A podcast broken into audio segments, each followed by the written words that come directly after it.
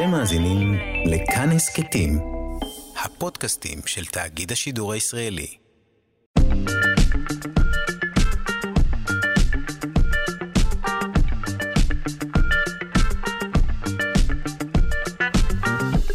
שלושה שיודעים. בוקר טוב למאזינים הצנועים של שלושה שיודעים מהו פרדוקס הבמבה. מה אפשר ללמוד מתביעות רגליים בנות 300 אלף שנים? איך מביאים לביטחון תזונתי? ומה משותף להנדל ולבוני אם? על כל אלו נשוחח בשעה הראשונה. Uh, בראשית השעה השנייה, על פני כדור הארץ, נתעדכן במצבה של יוליה, כלבת הים של כולנו, ובחלל, נתעדכן במצבה של משימת החלל AX2. עורכת, אלכס לויקר, מפיקה, תמר בנימין, על הביצוע הטכני, דימה קרנצוב, אני שרון קנטו, בואו נתחיל.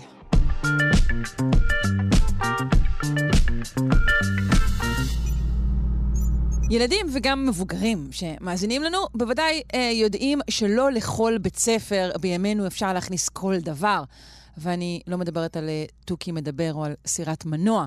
יש בתי ספר שאסור להכניס אליהם סומסום או חלב, ובטח בוטנים, אה, כי יש הרבה מאוד אלרגיות. חוקרים אה, פיתחו מדבקה, שימו לב, שתוכל לאפשר לילדים עם אלרגיות לבוטנים לאכול אותה מבלי לעורר תגובה אלרגית, מדבקה. אה, אז אנחנו רוצים לשוחח על המדבקה הזו, וגם אולי בעצם לשאול, מה זה בכלל אלרגיה? אה, נפנה לדוקטור ארז גרטי, ראש תחום תקשורת המדע במכון דוידסון לחינוך מדעי, בוקר טוב. בוקר מצוין. האם אתה אלרגי לשיחות טלפון? לא, אבל אני אלרגי לאבק ולחתולים. באמת? סליחה, להפרשות של קרדית אבק הבית וחתולים.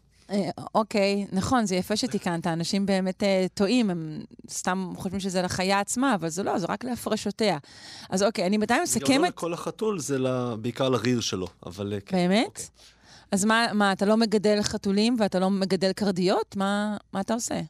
זהו, לגבי הקרדיות אני לא כל כך יכול להתחמק מזה, אבל uh, חתולים אני לא מגדל. אז אתה מגדל שואב אבק. Uh, כלבה. כלבה. בסדר, מה זה, בכלל, מה זה בכלל אלרגיה? איך זה קורה? אז uh, לגבי איך זה קורה זאת שאלה. זו שאלה שלא לגמרי מבינים עד הסוף. אבל מה, ש... מה שכנראה קורה זה שאיזשהו רכיב שהוא תמים, זה יכול להיות אבקן, זה יכול להיות uh, חלקיק מזון, זה יכול להיות משהו שאנחנו לא אמורים להגיב נגדו, יוצר איזושהי תגובה uh, חיסונית. הגוף מזהה אותה, מזהה אותו כאיזשהו גורם זר. הוא מייצר אה, סוג של נוגדנים מאוד מסוימים כלפי, ה, כלפי הרכיב הזה, ומערכת החיסון זוכרת את זה, ובפעם הבאה שאנחנו נחשפים, שערי הגיהנום נפתחים. באילו תאים ש... בגופנו זה, זה קורה? אז זהו, אז יש תאים שנקראים תאי פתאום. פעם חשבו שהתאים האלה, התפקיד שלהם זה להזין אה, תאים אחרים, בגלל שיש בהם כל מיני גרגרים קטנים שחשבו שזה כאילו הדרך של מערכת החיסון אה, להאכיל תאים אחרים. אבל uh, לא, הגרגרות... לכן הם נקראים תאי פתאום? כמו, כמו פתאום? כמו פתאום ורמסס, לא סתם. לא, כמו פתאום, אתה יודע, מפעילי הבבא. נכון.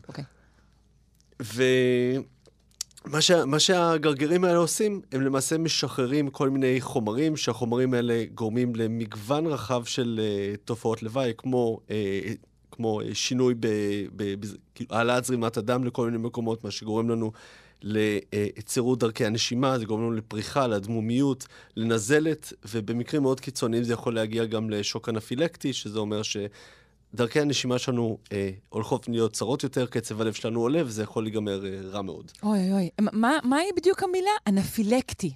תוכל לפרק כן. לי אותה במקרה? אנפילקטי. אנפילקטי. אני לא זוכר מה, מה ההגדרה המדויקת, אבל אני מבטיח לבדוק לך. אנפילקטי, אינטפילקטי. אוקיי, בסדר.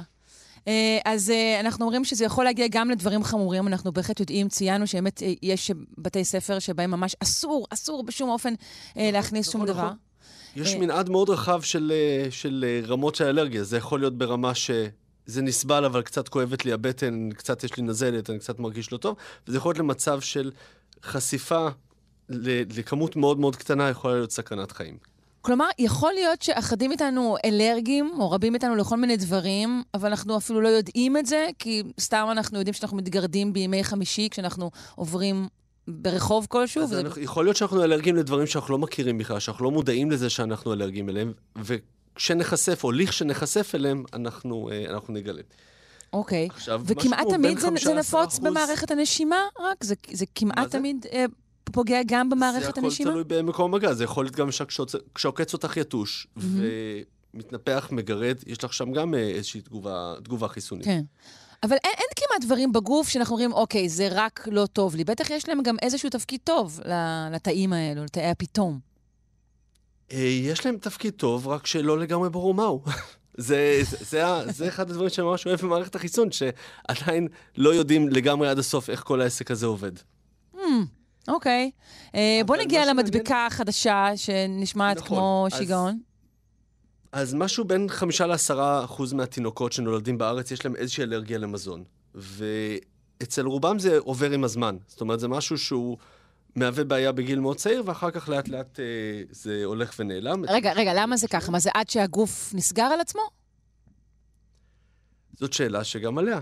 אין עליה, אוקיי, אתה- אין, לי יש לך- לגמרי יש תשובה. לך פנקס קטן שאתה רושם בו את כל יש השאלות כן. שלי, אוקיי. לא, זה לא שלי אין תשובה. זה לא, לא לגמרי יודעים למה אצל חלק זה, זה Mm. מופיע, אצל חלק זה עובר. יש גם איזושהי מגמה שיש יותר ויותר אה, אה, אלרגיות למזון בקרב, אה, בקרב ילדים. לא יש יותר ויותר. כי כשאני גדלתי לא היו כאלו שלטים על בתי הספר. אני לא רוצה להאמין שאז חיי ילדים יש נחשבו גם את העניין פחות. של מודעות, אבל בלי קשר למודעות, יש, יש יותר, בהחלט. ולא יודעים למה? אחד הדברים המעניינים, זהו, אז אחת ההשערות זה בגלל, אה, דווקא בגלל האי-חשיפה אה, לסוגי מזון מסוימים, שזה מוביל אותי לפרדוקס הבמבה, שבהרבה מדינות לא חושפים ילדים במכוון, סליחה, לבוטנים, בגלל החשש שזה יעורר תגובה אלרגית אצל חלק מהם, ובגילאים מאוד צעירים אז זה יכול להיות ממש מסוכן. אבל אז נוצר איזשהו מצב שראו שבישראל יש הרבה הרבה פחות ילדים עם אלרגיה לבמבה, בגילים המאוד צעירים. וכשעשו איזושהי השוואה בין האוכלוסייה, בין ילדים בישראל ל- לילדים ב- באנגליה, ראו שזה יכול להגיע לרמה של אפילו פי עשר אה, בשיעור ההופעה של, של האלרגיה הזאת לבוטנים. כלומר, דווקא זה שכן אוכלים בוטנים, ויכול להיות שילדים פשוט נתקלים בבוטנים בבמבה גנטי, אבל לא, זה בילדותם? לא משהו גנ- אוקיי. כן, כי כשר, כשהתחילו לתת בצורה יזומה ומאוד מאוד מבוקרת ומאוד בזהירות לילדים בגילאים צעירים אה, חטיפי בוטנים, או בוטנים או חטיפי בוטנים, ראו שכמות הילדים שמאובחנים עם, אה, עם אה, אלרגיה לבוטנים הולכת ויורדת. אני יכולה להשליך מכך שאולי לא פגשת מספיק חתולים, או לא אכלת מספיק קרדיות בילדותך? יכול מאוד להיות, יכול להיות שאם בתור ילד הייתי נחשף יותר לחתולים, אז uh, כן, בהחלט יכול להיות. זה אגב אחד הטיפולים שמשתמשים בהם לילדים עם אלרגיה חריפה, של חשיפה מאוד מאוד מבוקרת, מאוד מאוד בזהירות, תחת השגחת רופא והכל, זה גם טיפול שהוא לא כיף. Uh, בסופו של דבר הילד נחש... חווה uh, התקפי אלרגיה ב- בצורה יזומה, אבל, אבל זה כן מצליח להוריד את, ה, את הכמות שמדליקה את, ה, את האלרגיה. ובדיוק על זה החוקרים אה, שפיתחו את המדבקה, על זה הם רצו לעבוד. כיום יש טיפול כזה לילדים מעל גיל 4, ויש לך את כל המנעד הזה של הילדים אה, בין גילי 0 ל-4, ש, שהם די חשופים, ושם, בשלב הזה האלרגיה בדרך כלל מופיעה, לפעמים היא נעלמת אחר כך, אבל, אבל זה, זה מצב שנגיד ילד זוכה לרצפה, מכניס משהו לפה, יכול להיות נורא מסוכן. אז מה, ש, מה שהם עשו, הם פיתחו אה, מדבקה שמדביקים על האור, והמדבקה משחררת בצורה מבוקרת אה, כמות מאוד מאוד קטנה של, חל, של החלבון שגורם לה, להפעלת האלרגיה בבוטנים. וזה רגע, זה עובד רק עם בוטנים בינתיים, הדבר הזה? מה, ש, זה מה שניסו. ניסו אוקיי. את הבוטנים, יכול להיות שזה יעבוד עם אחרים. ומה שהם ראו זה דבר די מדהים, הם ראו שבקבוצת הניסוי, אלה שהדביקו להם מדבקה רגילה וחשפו אותם, ל, אה, נתנו להם, אה, רצו לראות אם האלרגיה נדלקת, אה, נתנו להם אה, קצת בוטנים, או איזשהו ממרח בוטנים, או משהו בסגנון, וראו שלאורך זמן, אצל אה, משהו כמו שני שליש מהילדים שקיבלו את המדבקה, הייתה ירידה ברף של, מש, של הכמות שמדליקה להם את האלרגיה. הם עדיין היו רגישים, אבל לא רגישים ברמה של, של, של פירוק קטן של בוטן יכול להרוג אותם. ומה שעוד יותר מעניין, שאצל שליש מהילדים שקיבלו את המדבקת הפלסבו, גם הייתה את אותה תופעה, אז כאמור, רגע, רגע, גם מדבקה. שאין בה את ה- את החלבון שמדליק את ה- את האלרגיה נכון, לבוטנים, וזה- גם שם גם- הייתה תגובה גם- טובה? Hmm, אצל שליש, כן. אז זה מראה לנו שזה משהו כמו שליש מהילדים האלרגיה חולפת לבד, אבל uh, אצל uh, השליש הנותר, המדבקה הזאת באמת עבדה, ו, ופוטנציאלית יכולה אה, להציל את החיים שלהם. כלומר, בעצם מדובר בטכניקה של חשיפה מבוקרת ובמינון נכון. מאוד מדויק, יותר מדויק מאשר בחשיפה מהסוג שציינת. זה לא יאפשר להם להתחיל לטחון במבות כאילו אין מחר, אבל זה בהחלט יכול למנוע, יכול להפוך את האלרגיה ללא מסכנת חיים ברמה המיידית. תגיד, בעצם למה אין לזה פשוט תרופה לאלרגיה? יש הרי רק הפחתות של תסמינים כזה למיניהם, אבל אין תרופה, נכון? אה, אין, יש, יש כל מיני תרופות, בדיוק, יש תרופות שמפחיתות תסמינים, אבל את לא יכולה למחוק את הזיכרון החיסוני, את לא יכולה ללכת ולתפוס את התאים הסוררים שתהיגו את, ה, את, הבוט, את החלבון של הבוטן בתור אויב ו, ולהשמיד אותם.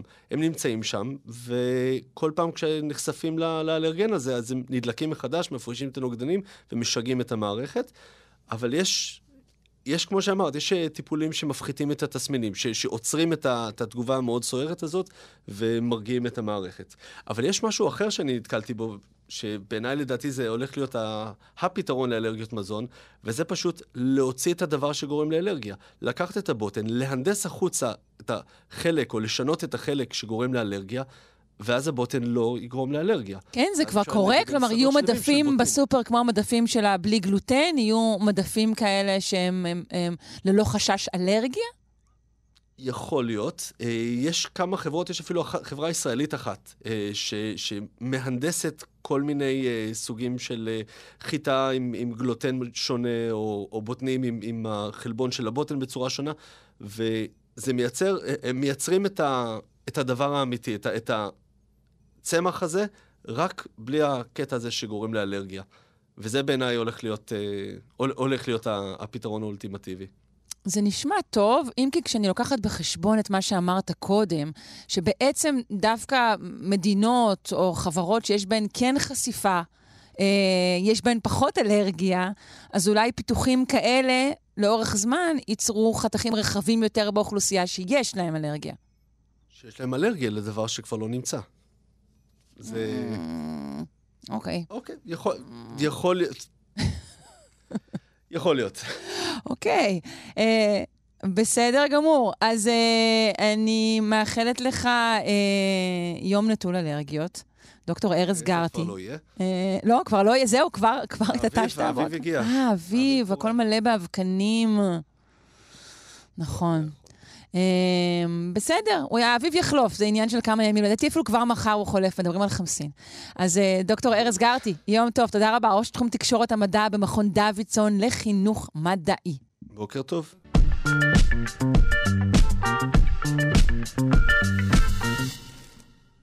אנחנו עם uh, תביעות רגליים מלפני כ-300 אלף שנים שהתגלו בגרמניה.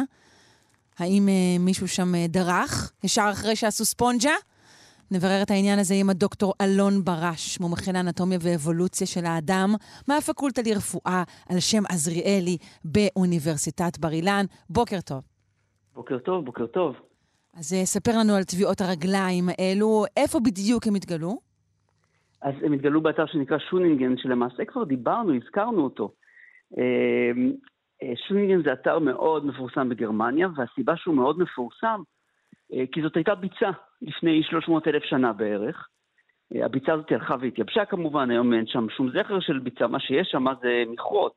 מכרות שקוראים את הסוג של פחם שנוצר בביצה הזאת, כי זה ביצת כבול כזאת, מה שאנחנו גם קצת מכירים פה מעמק החולה. Mm-hmm. בביצה יש תנאים שאנחנו קוראים להם אנוקסים, אין שם חמצן, בתוך המים של הביצה אין חמצן, וחומר אורגני משתמש שם בצורה באמת יוצאת דופן, ושונינגן מפורסמת בזכות חניתות מעץ שהשתמרו שם. אה, חניתות עץ אה, בנות 300 אלף שנה, אחד הסימנים הכי מוקדמים אה, לציד, בטח בכלים מעץ ודברים כאלה. שהם נמצאו. כבר בעבר, נכון? בעבר, הסיפור היה זה, כמו כל דבר, המכרה עדיין פחות או יותר פעיל. משנות ה-90 התחילו, התחילו לצאת שם כלי אבן וחפצים שהיה ברור שהם מאוד עתיקים, אז הסבו חלק מה, מהמפעל הזה, מה, מהמכרה הזה, ל, ל, באמת ל, לבעצם אתר ארכיאולוגי שהוא פעיל פחות או יותר עד היום. ופתאום מתברר שזה לא הדבר היחידי שמצאו שם. אלא סדרה שלמה של עקבות רגליים של הרבה מאוד בעלי חיים, דרך אגב, כולל פילים. נפוץ לנו במיוחד מה שנקרא פיל ישר חטא, שזה, או חט, שזה פיל שאנחנו מכירים גם פה מהארץ, מהתקופות האלה. זה פיל שנראה טיפה יותר ככה חתיכי, נכון? טיפה יותר גרום, הייתי אומרת. נכון, בהחלט, אבל אנחנו אף פעם לא, לא ראינו אותו, זה הכל כמובן... כן, זה השערות, נכון? השערות לגמרי, יש לנו הצעה. זה חלק מהעניין, אנחנו בדרך כלל רגילים לחשוב על מאובנים, על עצמות, אולי כלי אבן, ופתאום יש לנו פה משהו אחר לגמרי. רגע, אילו עוד חיות אתה זוכר שמצאו שם? דברים כמו קרנפים, דברים כמו ציפורים.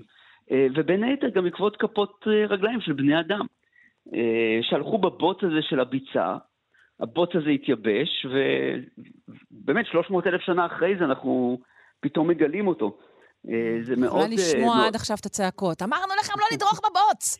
אצל אימא שלי זה היה ברור לגמרי שלא הולכים אחרי הספונג'ה. זה לא, לא, לא, לא, אולי האדם הקדמון המציא את זה, אבל המסורת המשיכה גם במשפחת בר. כן, כן, זה אחת המסורות הוותיקות שלנו. האם מצאו טביעות רגל של כמה וכמה אנשים? כן, לא רק של כמה וכמה אנשים, של כמה וכמה גילאים. זה מה שמעניין שם. יש שם, עקבות רגליים גם של ילדים וגם של מה שאנחנו נקרא בני נוער.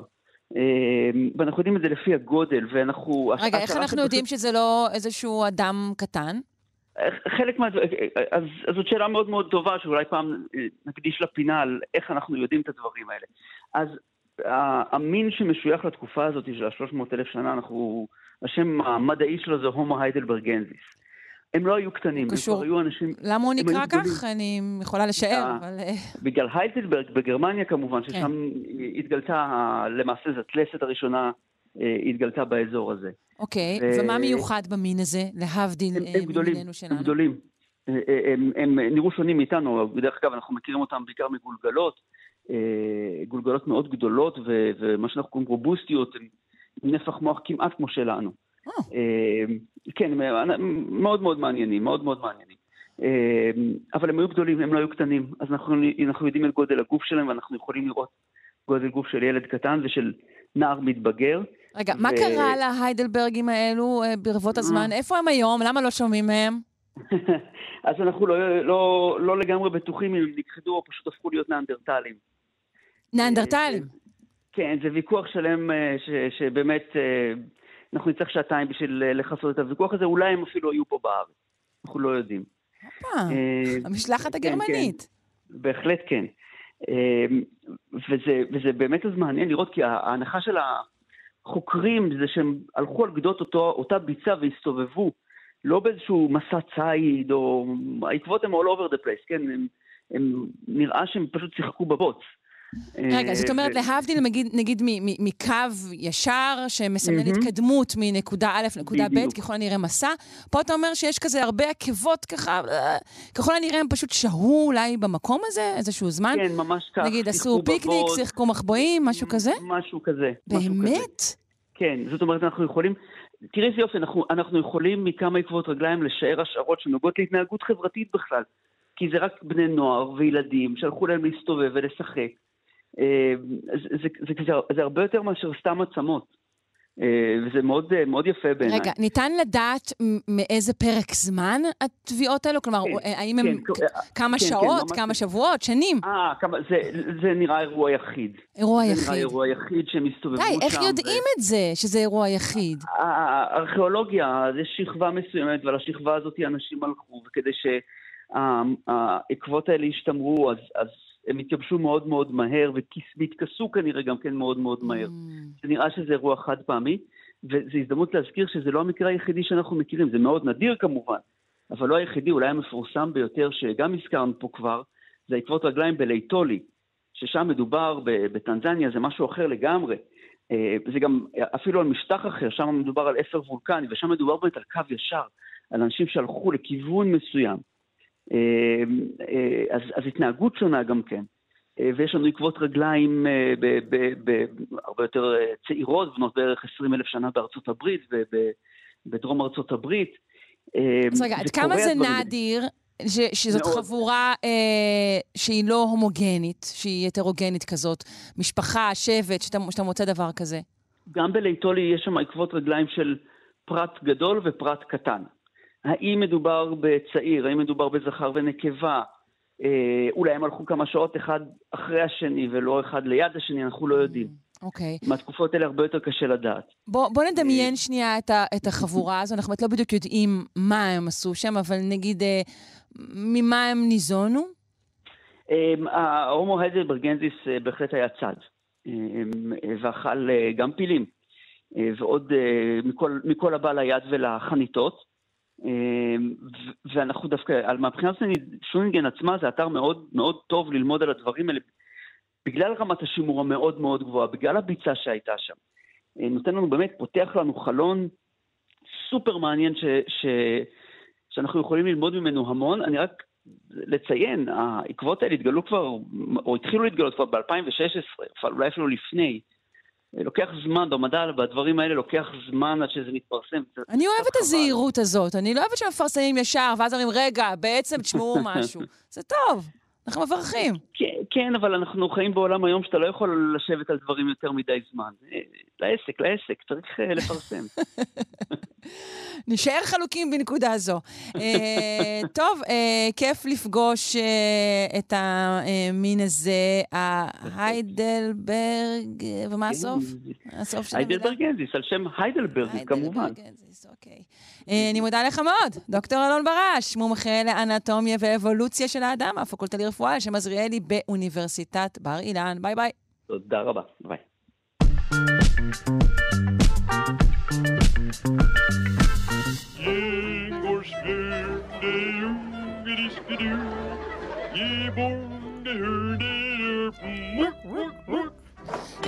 אנחנו עם תולדות התזונה האנושית של הדוקטור אורי מאיר צ'יזיק, מומחה להיסטוריה של התזונה והרפואה. שלום, בוקר טוב. בוקר טוב, שרון. בוקר אור, על מה תרצה לדבר איתנו ביום אביבי זה? אז היום אנחנו בעצם ממשיכים את העיסוק שלנו הארוך במהפכה החקלאית. ואנחנו היום נדבר אולי על הדבר שהוא הכי מזוהה עם המהפכה החקלאית. כי אם תסתובבי ברחוב ותשאלי אנשים למה המהפכה החקלאית הייתה כל כך טובה לנו, אז רובם יגידו לך ש... תגידו לי, גברת, מה את רוצה? זה קודם כן, כל, והדבר השני נכון, שהם נכון. יגידו לי הוא? זה המהפכה החקלאית הביאה לנו את הביטחון התזונתי. נכון. זה מה שהם מלמדים אותנו נכון, בבית ספר. נכון, כי יכולנו לאגור ולסמוך נכון. ולכלכל ולחשוב קדימה. אבל התשובה האמיתית היא שזה ממש בדיוק ההפך. לא רק שהמהפכה החקלאית... מי זה החרחרן הזה, תגידו לי, הקו? זה אני, זה אני, כן, אוקיי. כן. משתדל, משתדל. אוקיי, תסביר. לא רק שהיא לא הביאה לנו את, ה, את הביטחון התזונתי, היא הביאה לנו את אי הביטחון התזונתי. בעצם אה, הדבר העיקרי, כמו שאמרנו כבר בעבר פה, שקרה במהפכה החקלאית, הוא שהתחלנו לאגור את המזון שלנו. נכון, לאגור, לשמר. נכון, זה קרה עוד לפני המהפכה החקלאית עצמה. זאת אומרת, קודם התחלנו לאגור את המזון שלנו, ואז התרחשה המהפכה החקלאית.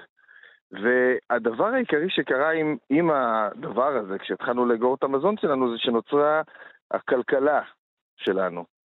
שהכלכלה שלנו, קוראים לה כלכלת מחסור. בעצם, מה זה אומר כלכלת מחסור? עד לפני שהתחלנו לאגור את המזון שלנו, היינו מה שנקרא לקטים ציידים של החזר מיידי, היינו מלקטים ואוכלים, או צדים ואוכלים. אז uh, חיינו אנשים חיים... מאוד מאוד ספונטניים, כן. כן, כן, חיינו בקבוצות קטנות, והתחלקנו במזון שלנו בצורה די שוויונית. אתה לא סתם ו... כאילו עושה פה איזה אידיאליזציה, מדמיין חיים טובים, לא סתם כאילו כפכפנו אחד את השני על כל חתיכה של אור יבש? תראי, אז uh, אני, אני לא בטוח. אה, אני, אני חושב, תראי, אנחנו לא יודעים באמת הרי, כי הכל זה תיאוריות אה, אבולוציוניות ומידע שהוא אה, אה, אה, מוגבל מבחינתנו, אבל תראי, זה לא שהכל היה אידיאלי, אבל בתחומים מסוימים אנחנו יכולים לדעת די הרבה, ודווקא בתחום הזה קל מאוד uh, לדעת. הרי כשאתה מסתובב בקבוצה של הקטים ציידים, ואתה מלקט את האוכל שלך, אז אתה אוכל, קשה אתה, מאוד אתה אוכל אותו ממש ממש מהר, ולא חולק עם חברים. לא נכון, לא נכון. אוקיי. אני מאוד חולק עם חברים, הכל. אבל תראי, לקט צייד... אולי כי לחברים שלך יש, אולי כי לחברים שלך הם אחרי המהפכה החקלאית ויש להם גם סופר? אני לא בטוח, אני לא בטוח. אנחנו יודעים אוקיי. היום, מתוך המידע שיש לנו שלקטים ציידים חלקו באוכל שלהם, ואנחנו גם יודעים שקשה מאוד למות ברעב כשאתה מלקט. אני לא יודע אם את מלקטת או לא, מדי פעם, אבל בתור לקט תמיד יש לך מה לאכול. גם אם אין לי עכשיו, זה לא שיש לי כל הזמן שפע, יכולים, יכולות להיות חוץ מאשר. בעיתות של שלג נגיד, כשהאדמה מכוסה אבל אז אתה כולה? יכול לנוע. קבוצה כולה יכולה לנוע די מהר, מרחק של מאות קילומטרים, די בקלות. זאת אומרת, זה לא שאני תקוע במקום אחד כמו היום. היום אם יש אה, שלג או אה, פתאום מודבר המקום שאני נמצא בו, התנועה היא מאוד מאוד קשה. בעוד אה, שהיינו לקטים ציידים, התנועה הייתה הרבה יותר אה, קלה. כן. זה לא שלא היו Mhm. מתים ברעב, כן, וזה לא זהו, שלא אני, היה מחסור. אני מרגישה את אלו שבקילומטר המאה בשלג נפלו ואמרו, חבר'ה, אני לא ממשיך.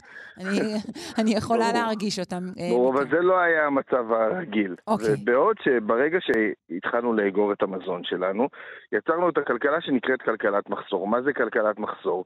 ברגע שאוגרים מזון, צריך מישהו שהמזון יהיה ברשותו, והוא יהיה אחראי לשמור אותו ולחלק אותו. ואז זה יצר בעצם את רגע, המעמדות. רגע. אני, אני חייבת לשאול אותך שוב, היום. מדוע אתה גוזר את ההכרח הזה?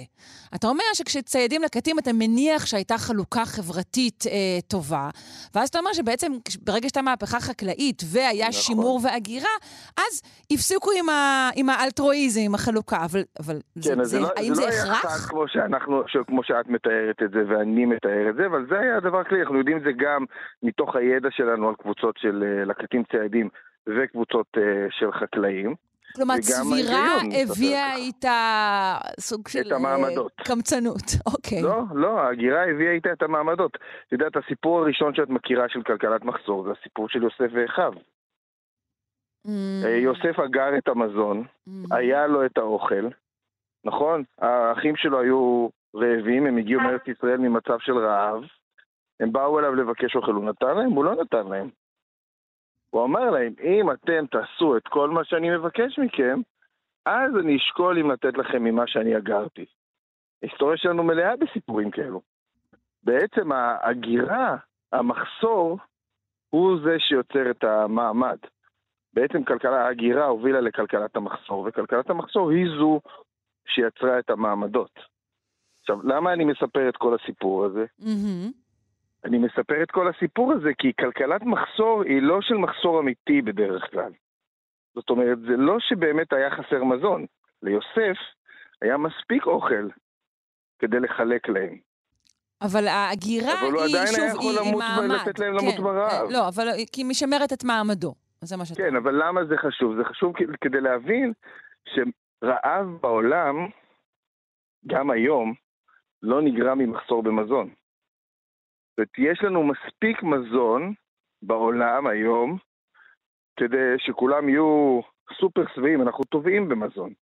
אבל צריך אה, אפילו לא לש... לחלק קרובים. אותו נכון ולשנע אותו. בדיוק, נכון. זו הבעיה. הבעיה שלנו היא בעיית חלוקה. אם היית לוקחת את כל האוכל היום בעולם ומחלקת אותו שווה בשווה בין כל האנשים בעולם, כל אחד היה מקבל, אם אני לא טועה, משהו כמו 2,900 קלוריות בחודש. וזה עוד לפני שחסכנו והפסקנו לאכול שטויות כמו קמח לבן וסוכר מעובד וכל מיני uh, כאלה. Mm. ולמרות זאת, למרות זאת, כל יום מתים ברעב בעולם, את יודעת כמה? לא. בממוצע 25 אלף איש. די. כל חמש שניות מת. ילד ברעב בעולם, וזה לא בגלל מחסור. במזון. כן. אבל עכשיו לא, גם אני מבינה, אבל אתה יודע, אתה גם יודע, תיגע- מה, אתה יודע מה הפרדוקס? שהאמצעים שמאפשרים לנו לשנע באופן יעיל את המזון בעולם, הם גם אלו שגורמים אה, לאי צדק חלוקתי. באיזשהו, אוקיי, אתה מבין? את זה- זה אנחנו צריכים לפתור. כן, תראי, אבל שנהיה גם אנשים טובים אבל יותר. גם אם תסתכלי פה עלינו, שנייה, בואי, בואי, בואי לא נדבר על מרחקים ארוכים. אוקיי. אנחנו פה במדינת ישראל, אם היינו מחלקים את כל המזון שווה בשווה בין כל האנשים במדינת, במדינת ישראל, כל אחד היה מקבל 3,500 קלוריות ביום. בסדר, אבל קודם כל צריך שכל חברות המזון הגדולות יפסיקו להיות כאלה חזירות נכון, ולהעלות את נכון. המחיר כמו משוגעים ועדיין, כל הזמן. ועדיין, ועדיין, בישראל, על פי הדוח האחרון של ביטוח לאומי, יש 450 אלף ילדים שסובלים מחוסר ביטחון תזונתי. בואי נדבר רגע החוסר ביטחון תזונתית. התזונתי שלהם לא נגרם ממחסור במזון. זהו, בוא נדבר תזונתית. מה חסר? הרי לפעמים אנשים אוכלים ועדיין יש להם חוסר ביטחון תזונתי, נכון? אז תראי, מה ברגע בעצם שיש לך חסר פחות במזון גישה שלהם? לאוכל, אז את מג... את, הגישה העיקרית שלך היא לאוכל הזול ולאוכל Mm-hmm. הפחות uh, מזין. אנשים שאוכלים כל היום קמח לבן וסוכר מעובד, עוד נדבר על זה בהמשך הפינות שלנו, מהמם. הם, uh, הם נמצאים uh, במצב של חוסר uh, ביטחון תזונתי. הם גם יותר חולים, הם גם, יש פה המון המון המון מרכיבים כן. בתוך המשוואה הזאת, אבל מה שחשוב להבין זה שמה שגורם היום לרעב בעולם הוא לא מחסור במזון. הוא הבעיה שאנחנו לא מצליחים להתחלק אחד עם השני, גם ברמה, אם ניקח את זה ברמה הגלובלית, וגם ברמה המקומית שלנו פה. ואחת השאלות המעניינות שעולות מתוך זה, זה איך אנחנו יכולים לפתור את זה. אתה מביא איתך פתרון או שזה בשבוע הבא? אני חושב שאת הפתרון, יש לנו כל מיני פתרונות מאוד מאוד מעניינים מההיסטוריה שלנו. גם שלנו בתור אה, העם היהודי וגם באופן כללי של כל בעצם תרבות או מסורת אה, בעולם. אני חושב שאת הפתרונות לאיך אפשר ליצור ביטחון תזונתי, אנחנו נביא פתרונות היסטוריים, אנחנו נביא בשבוע הבא. בסדר גמור. דוקטור אורי מאיר צ'יזיק, מומחה להיסטוריה של התזונה והרפואה, מאחלת לך המשך יום מזין ובריא. תודה רבה. שלום, תודה ביי ביי. רבה. להתראות.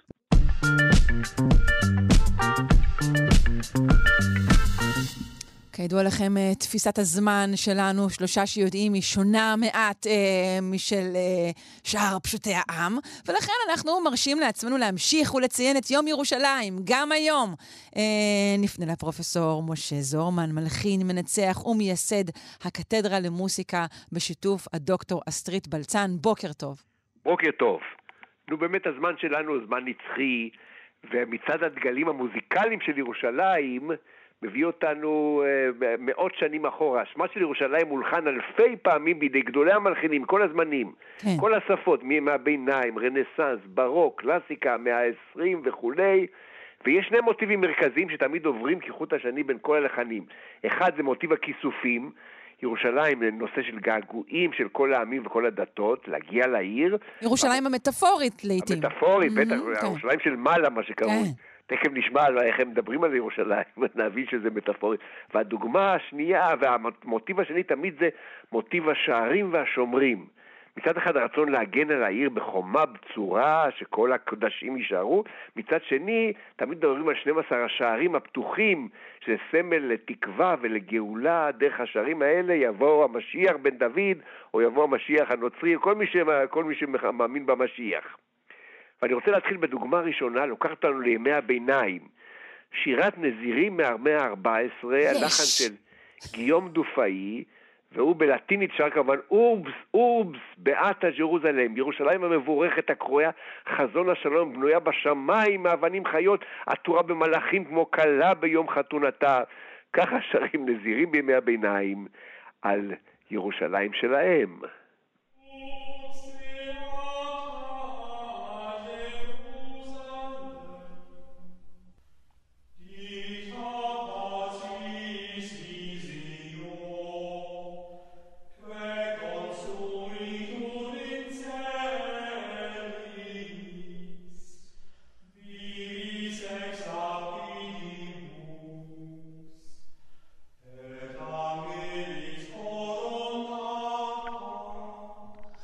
שירת נזירים זה גם הדבר הכי יפה בעולם, וגם אחד הדברים המבעיטים.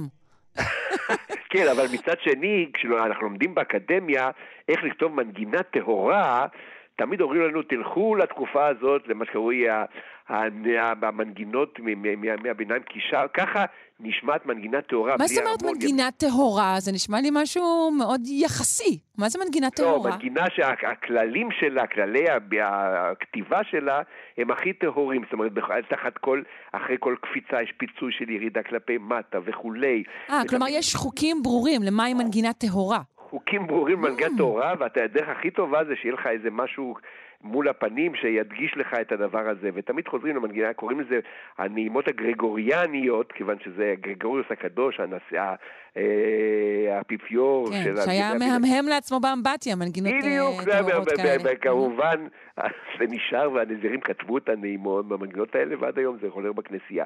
אז יש בזה איזה טוהר וקדושה, קצת מפחיד, כן? אבל... אה, כן, בעיקר לאלה שאתה יודע, הם גדלו שרים על סרטים כמו שם? הוורד וכאלה דברים, זה אה, ישר. זהו, תמיד יש לנו את שם הוורד בראש, אז ככה שזה מה שאנחנו זוכרים. נכון. אבל בסדר. אבל אם אנחנו מתקדמים כמה מאות שנים קדימה, זה נשמע כבר אחר לגמרי. הנדל, הנדל, גדולי, מגדולי מלחיני הברוק, מלחין האורטוריה בשם המשיח, ושם מה הוא אומר? Rejoice, daughter of Zion, cry for joy, Jerusalem. רגע, למה- מה, זה- זה זה טקסט של בוני אם, מה שאמרת עכשיו, לא? כן, גם בוא נהיה, אבל הם למדו את זה כמובן כן, מהמשיח של, של הנדל. עלזי בת ציון, שמחי ירושלים, מלכך נסיך השלום, מגיע. כמובן, נסיך השלום והמלך כמובן הוא ישו המשיח, שכל בנות ירושלים צריכות לעמוד על החומות ולחכות שהוא יגיע. את המנגינה זה הזאת... תמצאו- רוקסטאר, כאילו ישו מגיע וכל בנות ירושלים על החומות? בדיוק, זה, זה התמונה. אבל כמובן אנחנו אימצנו את המנגינה, וכל ילדי ישראל שרים את המנ... בחנוכה על יהודה המכבי הגיבור, לפי המנגינה של הנדל מתוך המשיח.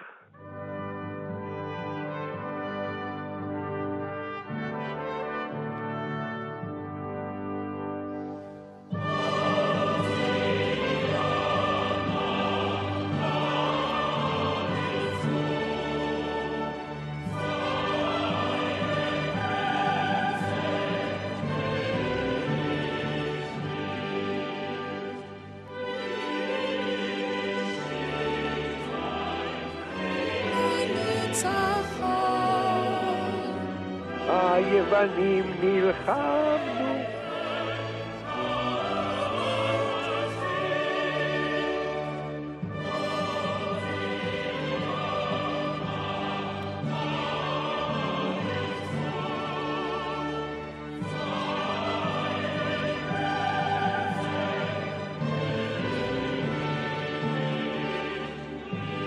בהחלט השיר אה, שמשמר את המילה אבוקה אה. בשפתנו, ונודה לו על כך. זהו, המנגינות הכי יפות, המקהלות, קטעי המקהלה הכי יפים נכתבו על ירושלים. עד עכשיו שמחנו על ירושלים ועל בוא המשיח וכולי, אבל יש לנו סט שלם של מנגינות על הכיסופים לירושלים, שבדרך כלל שרים גולי בבל. אה, וכאן יש כמובן קטע מקהלה אולי המפורסם ביותר שהתחיל המלחין האיטלקי ורדי מתוך האופרה שלו נבוקו על נהרות בבל, שם ישבנו גם בכינו כמובן בזכרון לציון, ואז הוא כותב ככה: הנשיא מחשבה על כנפי הזהב, עד אל נוף מתלולי גבעות והעמק, שם יושבת ירושלים, ומחכה לנו, שם תלינו את כינורותינו, ואנחנו מחכים שיגיע הזמן שבו נחזור לירושלים. אז ירושלים של... כן, יש פה איזו התענגות על החיקיון והציפייה עצמה. כן, כן, אבל כשאתה גולה שם בבבל, זה מה שאתה צריך יכול לעשות. עכשיו, ירושלים של גולי בבל, בקטע המקהלה אולי המפורסם ביותר בעולם, ופנסיירו באיטלקית.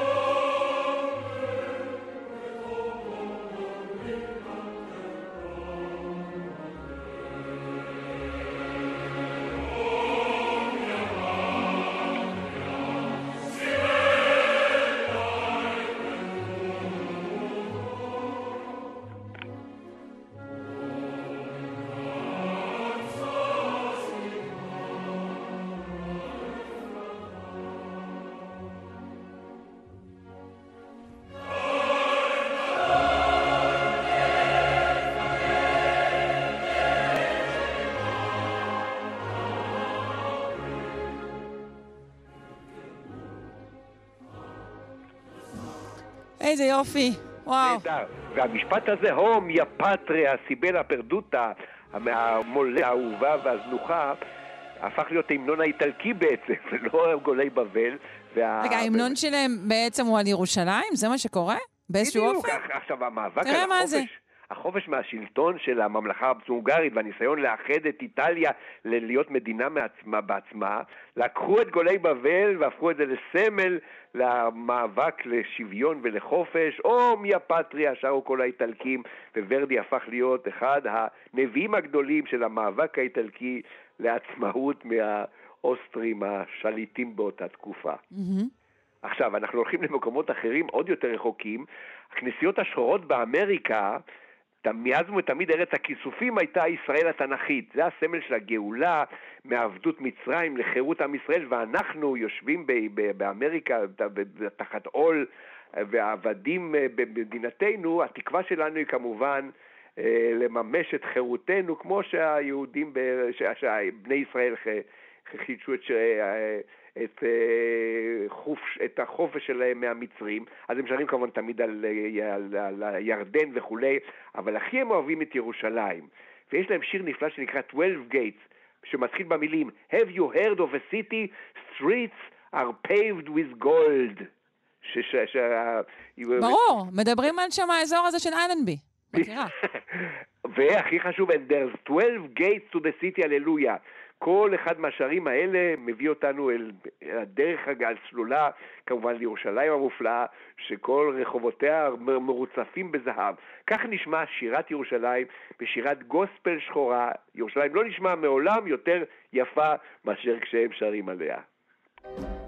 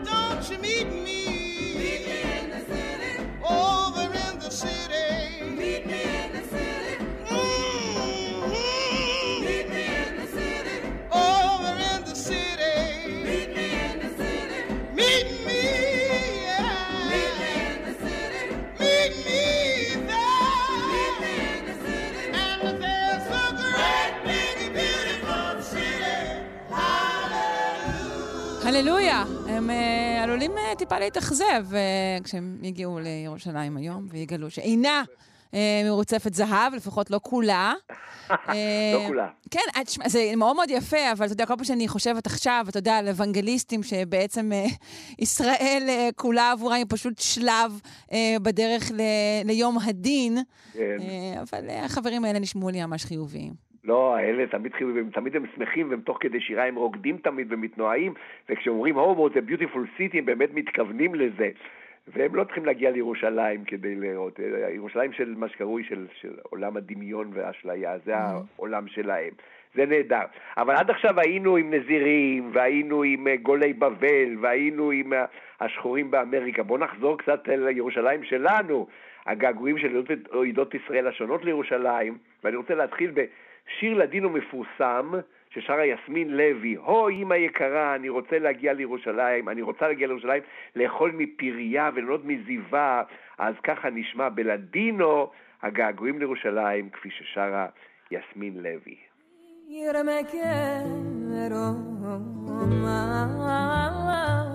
Madre. Ay, Jerusalén. Como me de sus frutos.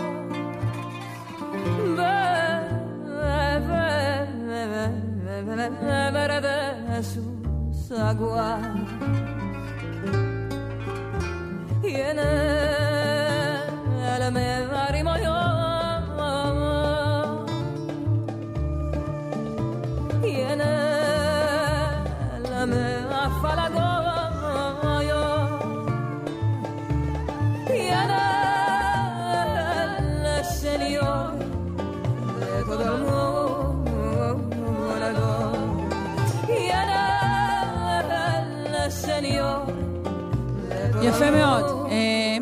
ללמוד לדינו, אגב, אה, יכול, יש כל מיני קורסים אונליין כאלה. אה, שראיתי שישנם. כל אחד ילך למקום שהוא רוצה ללמוד. בהחלט. אבל אי אפשר כמובן בלי להיפרד משירי ירושלים ומצד הדגלים המוזיקליים שלנו, בלי מעל פסגת הר הצופים של יורם גאון. אבל גם פה, כמו כל דבר בירושלים, הכל מורכב ומסובך, אין דברים פשוטים. הטקסט אמנם הוא של אביגדור המאירי מ-1928, מעל פסגת הר הצופים, משטח המלך אפיים, אבל המוזיקה לפי דעתך מאיפה היא? המוזיקה לקוחה מאופרה של המלחין הפולני מוניושקו, אחת האופרות, אחד המלחינים הלאומיים הפולניים, וידידנו אה, אביגדור אמרי לקח את המנגינה הזאת, שינה, הוסיף, תאם, ועכשיו יש לנו את כמובן אה, את השיר שאנחנו כל כך מכירים. אז הלחן, הלחן מוניושקו הוא הפולני, אבל הטקסט הוא כמובן של אביגדור אמרי. ואנחנו ניפרד לפני שנשמע את זה, פרופסור משה זורמן, אה, יאללה. מלחין, מנצח ומייסד. הקתדרה למוזיקה, בשיתוף הדוקטור אסטרית בלצן. אה, לשנה הבאה, איפה שתרצה. שנה הבאה, בסדר. ביי.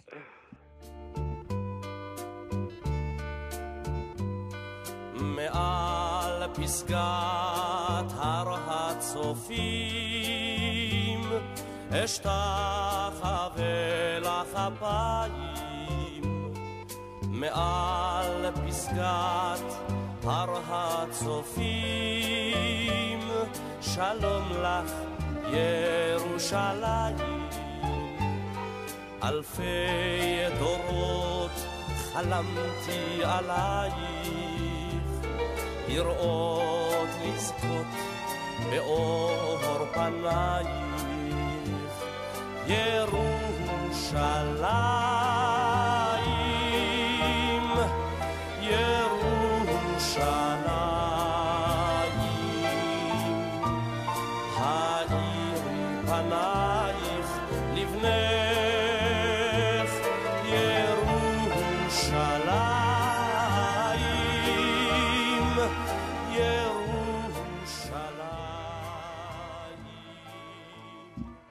יש לנו חוב קטן מתחילת השעה, שכן אה, שאלנו מה פירוש המילה אנפילקטי. אה, מתחום האלרגיות, ובכן, אנה זה נגד ביוונית, ופילקסיס או, פילק, או פילקסיס אה, זו הגנה. כלומר, אה, תגובה אנפילקטית זה נגד הגנה. כך מסר לנו עמיתנו, הדוקטור ארז גרטי ממכון דוידסון. אה, תודה רבה.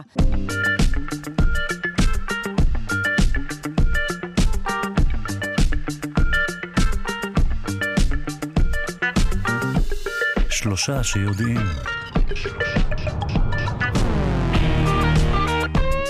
היי, שוב, בוקר טוב לכם, מאזיני שלושה שיודעים, היקרים והנבונים. אה, בשעה הזו נדבר על הדבר אה, הסביר היחיד אה, בישראל כרגע, סביר וגם חמוד. הלא היא, כלבת הים יוליה. אה, נהיה גם עם אה, משימת החלל AX2 ועם גילוי חדש שאולי יציל חיים רבים. הגילוי הזה הוא לגבי אופן התפשטותה של מלנומה.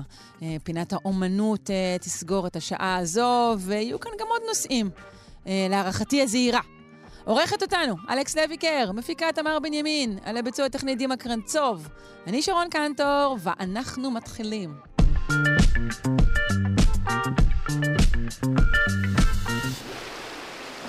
נקודת אור אחת, או למעשה זהו אור המנצנץ בשמש.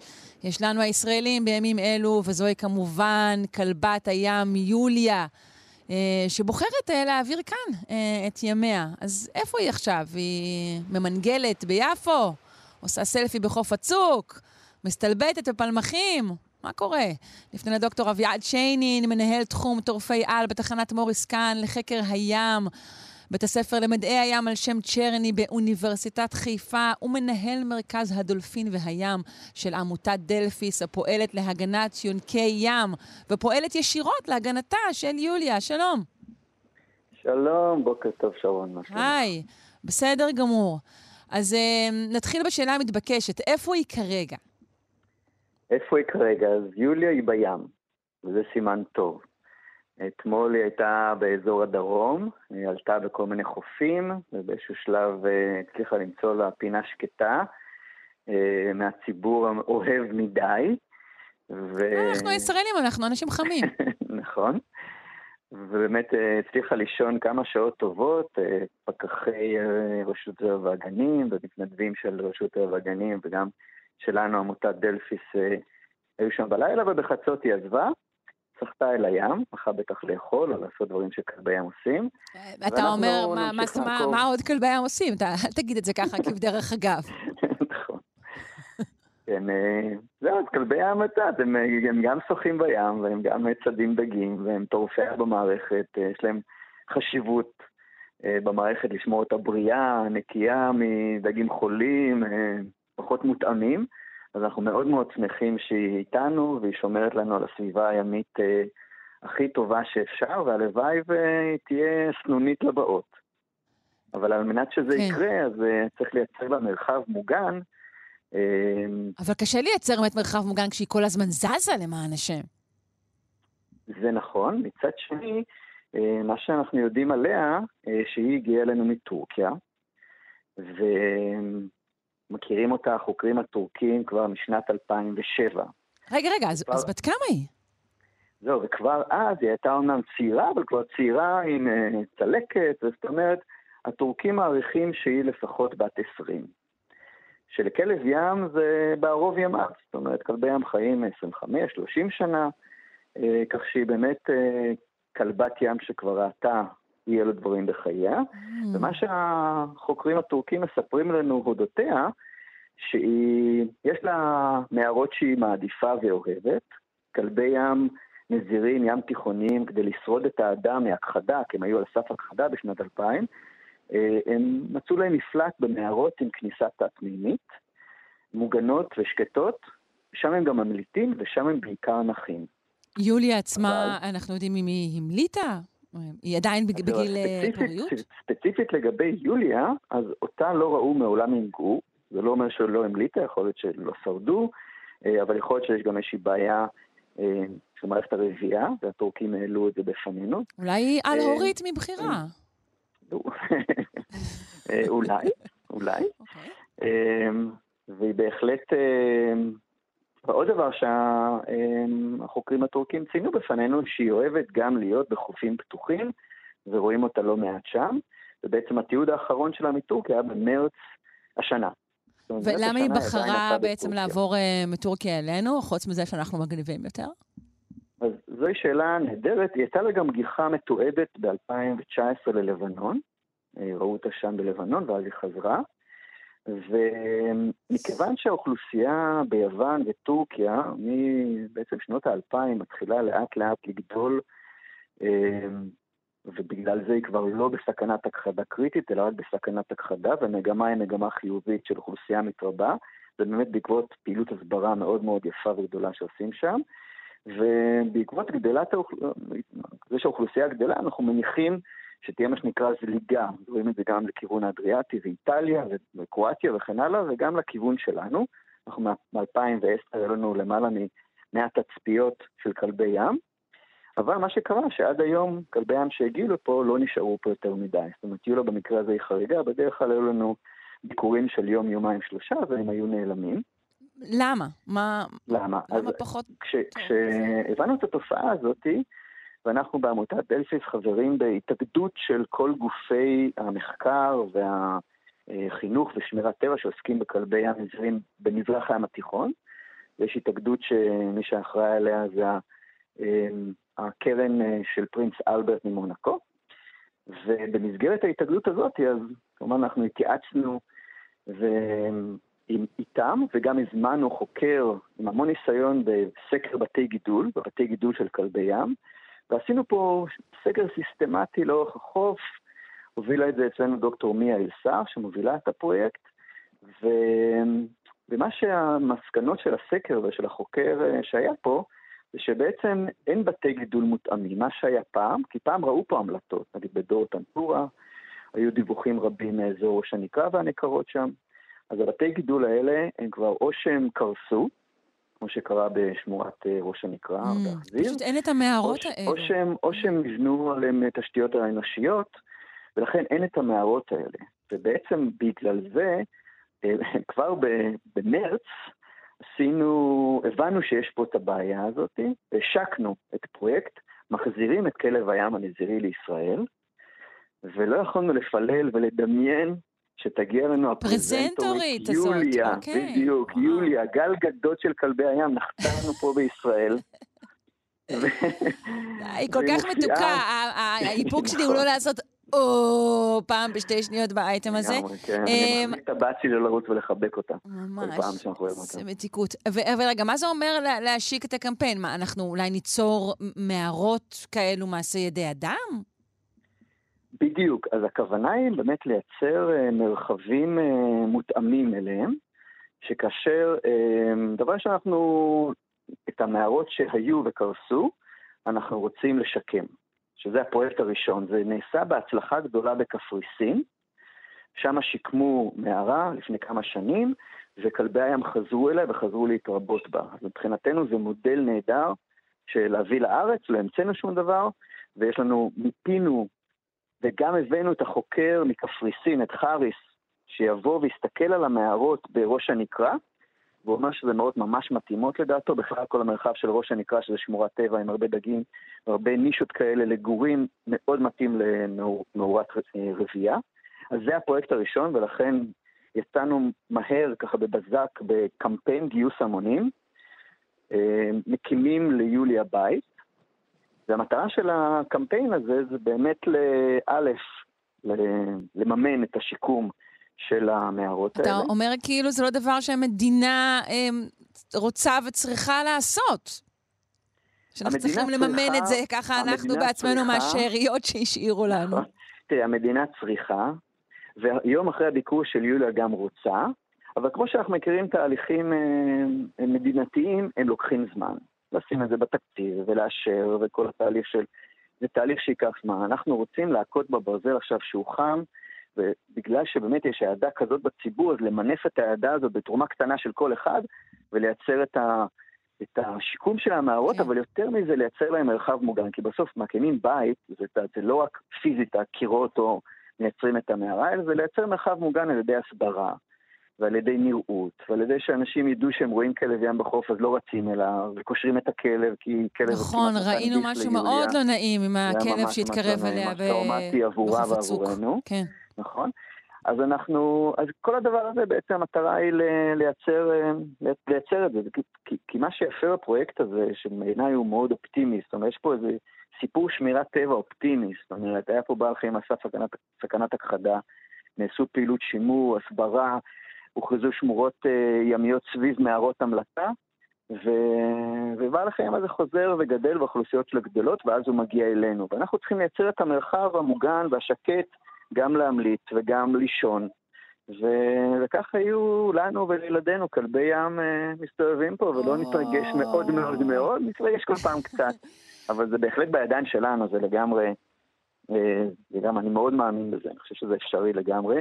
דרך אגב, קפריסין עשו את זה, היה להם מקרה די דומה לנו, עם מעט מאוד תצפיות בשנת 2010, וברגע שהם התחילו לשקם את המערות ולייצר מרחבים מוגנים, יש להם היום 20 פרטים, 20 פרטים בקפריסין מסתובבים שם. מדהים. או שהוא לא הרבה יותר גדול משלנו. תגיד, אז לקראת סיום, המין היחיד שמסתובב באזורנו הוא כלב הים הנזירי? הים תיכוני, נכון מאוד. נזירי הים ו- תיכוני. כן, אין, אין עוד כלבי ים, למעט כלב הים הנזירי מהוואי, שזה אותו סוג, כלב ים נזירי, אה, שנמצא במים חמים. כל שאר כלבי הים נמצאים במים קרים. כך שהוא בהקשר הזה ייחודי. ומה כל כך לו אה, נזירי בו? הוא נמנע מכל מיני תענוגות? עוד פעם לא שמעתי? מה מה נזירי בכלב הים הזה? אני אה, שואלת אם הוא מסתגף, אם הוא נמנע מתענוגות. הצורה, הצורה. הצורה. גם הגורים הקטנים וגם הזכרים המאוד בוגרים, אה, הדומיננטיים, הם כהים מאוד, מין חום כזה כהה, ויש להם מין גלימה, מין סינר כזה בצבע לבן, שזה הזכיר למי שככה תיעד אותו ונתן לו את השם, שזה נראה כמו גלימה של נזיר. אז מזה מגיע מונק, מונק סיל, נזיר, כלב ים נזירי. נחמד מאוד. אה, תגיד, השם יוליה ניתן לה אה, בטורקיה? לא, בטורקיה נקראת טורגה. איך? אבל טורגה. טורגה, אוקיי. ואצלנו. היא נקראת יוליה? אבל אצלנו נקראת יוליה, וזה סיפור מאוד נחמד, אם יש לך... אה, כן, יש לנו. דקה, בטח. מעולה. אז כשרק היא הגיעה, קודם קודם כל בחרה את החוף בעג'מי ביפו, החוף שמייצר סביבו את, את מגוון האוכלוסייה הגדול ביותר אולי במדינה, חוף וזה היה מהמם, מדהים לראות, כן. מדהים לראות איך היא יצרה כזה דיאלוג ותקשורת בין, בין כולם, בכל שכבות האוכלוסייה.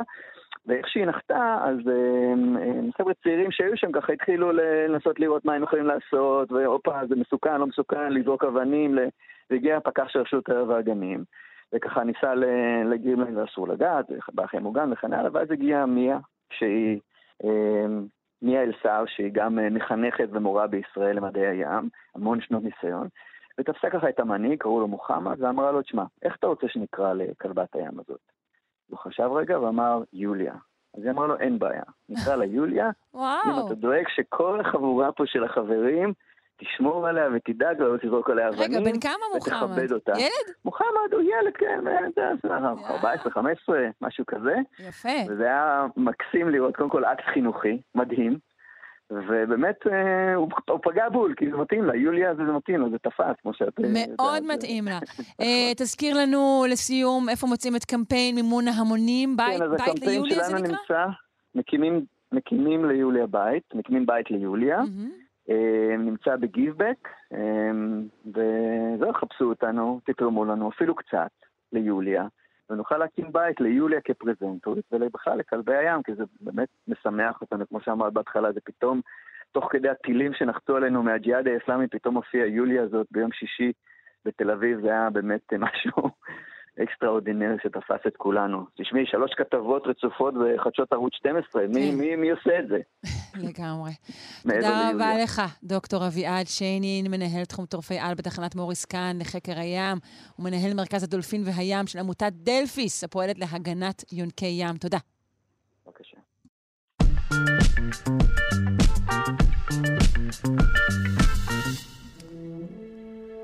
הלילה, בחצות, שעון ישראל, אה, תשוגר משימת החלל המאוישת, AX2.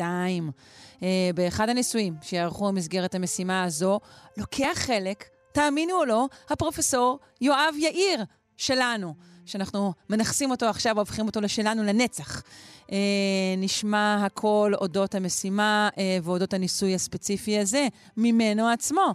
פרופסור יואב יאיר, דיקן בית הספר לקיימות באוניברסיטת רייכמן וחוקר אטמוספירה וחלל. בוקר טוב. בוקר טוב ומבורך, וואו, לנצח נשמע הרבה זמן. אה, אתה יודע, לא, לא אכפת לי להתחייב, הרי הכל עומד להיחרב ממש בקרוב, אז מה אכפת לי?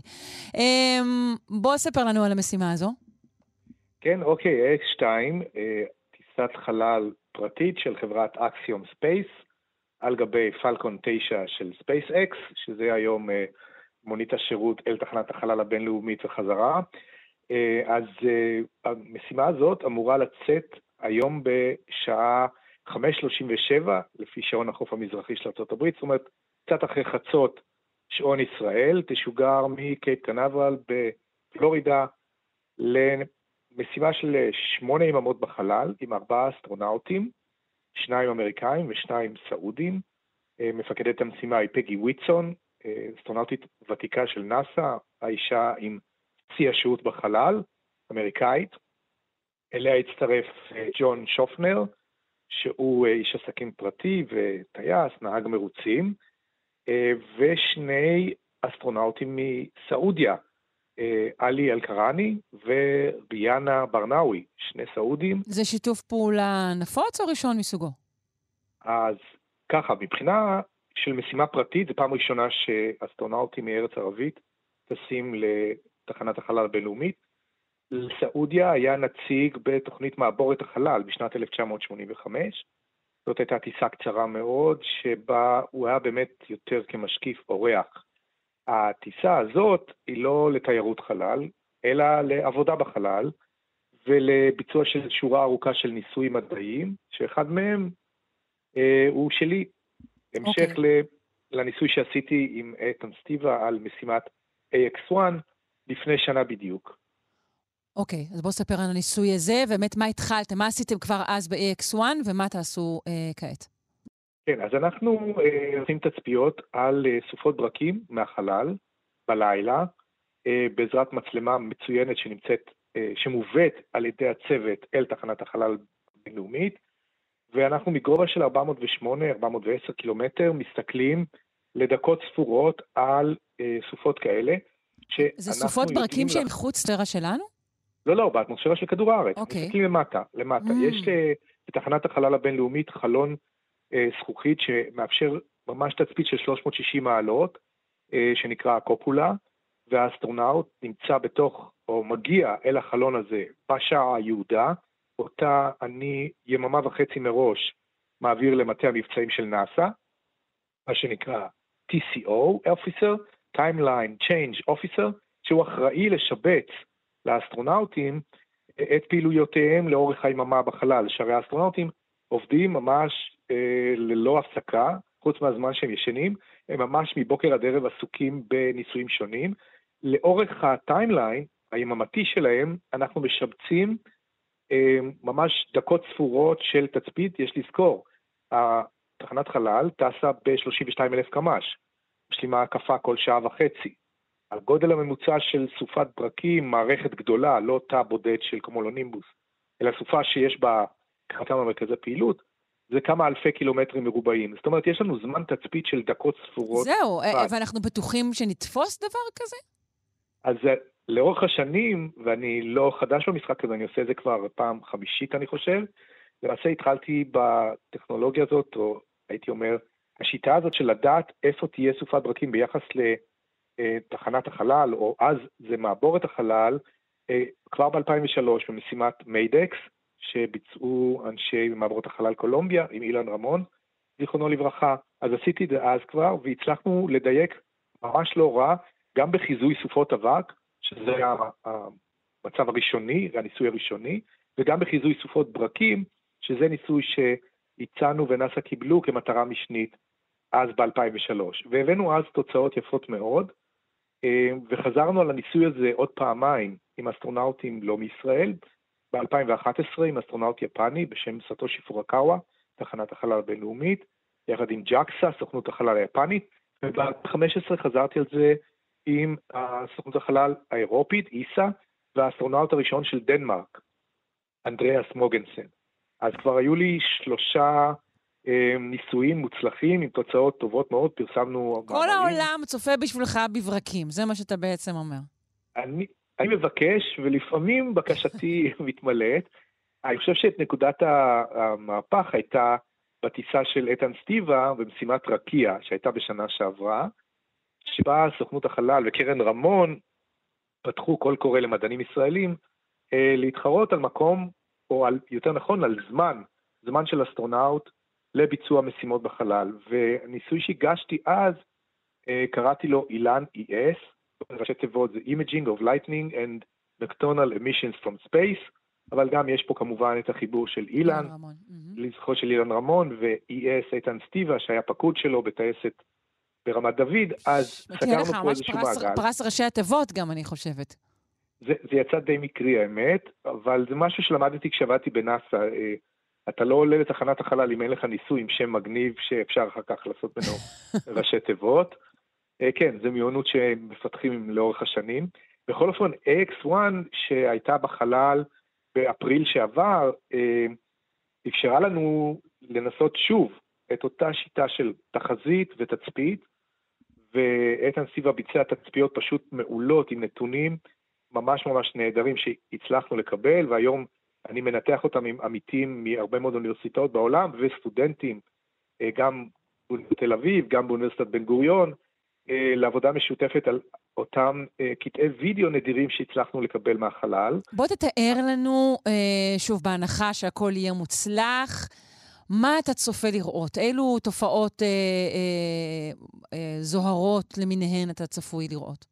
כן, אז אנחנו מסתכלים על סופות ברקים, והאמת היא שחודש מאי תחילת הסופות הטרופיות, ואני מסתכל כבר על התחזית יומיים קדימה, ואני רואה שיכולים להיות לנו אה, הזדמנויות, יכולות להיות לנו הזדמנויות נדירות לצפות בטייפונים באוקיינוס ההודי ובאוקיינוס השקט, אז להסתכל על סופות כאלה גדולות ועל הפעילות ברקים זה דבר נדיר, לא תמיד מזדמן לך להיות בחלל עם מצלמה ועם עיניים של אסטרונאוט, כאשר יש הוריקן או טייפון מתחתיך. ולעיתים הן מייצרות כל מיני ברקים מיוחדים, נכון? למשל, ברקי על. בדיוק, בדיוק. אז זה ברקי על, אלה קטגוריה של ברקים מאוד מאוד חזקים, אה, שאנחנו מודדים את העוצמות שלהם באנרגיות של 10 בתשיעית עד 10 ב-11 ג'ול, עם זרמי שיא של אה, 200 ו-300 אלף אמפר, והברקים הללו, המשפחה הזאת מייצרת שלל תופעות אופטיות באטמוספירה הגבוהה, שאני אקרא להם בשם הכוללני אה,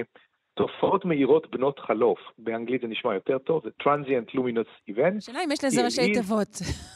זה משפחה, בדיוק, משפחה של תופעות אופטיות שאנחנו קוראים להם שדוני ברקים, sprites ו elves ו blue jets ו gigantic jets, אה, כל מיני תופעות אופטיות שמופיעות ונעלמות תוך אלפיות השנייה מעל אותם ברקים חזקים במיוחד בסופות שעליהן אנחנו מסתכלים. וצריך לדעת לאן להסתכל, לאן לכוון את המצלמה, ולא בדיוק למטה, אלא טיפה מעל, כי התופעות הללו, השדונים, מתרחשים בין 50 ל-100 קילומטר מעל הסופה. זאת אומרת, זה עדיין בתוך האטמוספירה שלנו, אבל לא באטמוספירה התחתונה, איפה שכל תופעות מזג האוויר מתרחשות, אלא גבוה גבוה מעליהם, מגובה 30-40 קילומטר עד גובה 100 קילומטר. וזה כלומר, זה דברים ש- שמכדור הארץ הם לא נראים, רק מלמעלה. אפשר לראות אותם, אפשר לראות אותם לא בעין, הם חמקמקים ומאוד מאוד קשה לראות אותם, ורק אה, בודדים הצליחו אה, לרא- לראות אותם בעין, ויש לי סיפור מעניין על אה, טייס קרב אמריקאי בווייטנאם, שסיפר לי, אחרי שהופעתי בטלוויזיה האמריקאית, בעקבות אותה משימה ב-2011 עם פורוקאווה, שהוא כשהיה טס בטיסות לילה להפציץ את הנוי בשנות ה-60, הוא ראה את ההבזקים האדומים האלה, את שדוני הברקים, אבל אמרו אבל לו הוא- שזה אסיד פלאשבקס, ופטרו אותו בכך. לא, לא, הוא חשש לדווח, כי הוא רצה להמשיך לטוס, והוא היה בטוח שאם הוא יגיד, ראיתי אורות אדומים, יקרקעו אותו. אז, אז לפעמים אה, טייסים, בייחוד טייסים אגב, רואים תופעות באטמוספירה שאנחנו המדענים היינו מאוד רוצים לדעת אה, מה הם ראו, ו- וזה לקח אה, הרבה שנים להבין שבעצם הדיווחים הספורדיים האלה מייצגים משפחה שלמה של תופעות חשמליות באטמוספירה הגבוהה, שמשפיעות על הכימיה של האטמוספירה הגבוהה. תזכרי שבין גובה 25 ל-50 קילומטר אנחנו נמצאים בשכבת האוזון, אם אתה מעביר זרמים חשמליים, או קצרים ככל שיהיו, אבל בנפחים מאוד מאוד גדולים. התופעות הללו הן לא קטנות, שדוני ברקים יכולים להגיע לעשרות קילומטרים, במשפחה מסוימת, הטבעות האור שנקראות אלפים, יכולות להגיע לקוטר של 300 עד 400 קילומטר, בהבזק אחד. וואו. זאת אומרת, יש פה, יש פה השפעה אה, לא מבוטלת, אומנם קצרה, אבל אה, אה, היא משמעותית. ויש סופות שמייצרות שדונים בקצב מסחרר ממש, אנחנו כאן בישראל צפינו אה, לאורך שנים בשדוני ברקים מהקרקע, עם מצלמות שהצבנו בכמה אתרים, וגם למשימת AX1 של אה, סטיבה, קניתי 11 מצלמות ושמתי אותן בבתי ספר בישראל. לרוע המזל, כשהמשימה כבר יצאה לחלל, נגמר החורף בישראל. מה שעוד עשיתי זה שלחתי מצלמות לאפריקה. יש לנו היום, אה, שתפעלנה ממחר בלילה, מצלמות בהונג קונג, ברואנדה ובזימבבואה, אה, בתלמידי בית ספר, לא ישראלים כמובן, אבל כאלה שהצלחתי לסקרן את המורים שלהם למדעים, לעשות תצפיות אה, מהקרקע למעלה אל השמיים, מעל סופות הברקים, אולי יצודו אף הם את אותם שדונים חמקמקים. איפה אתה ממליץ לנו לחפש אה, תמונות יפות של השדונים הללו? אז קודם כל יש, יש קבוצה אה, בפייסבוק שנקראת International Observers of Upper Atmospheric Electrical Phenomena.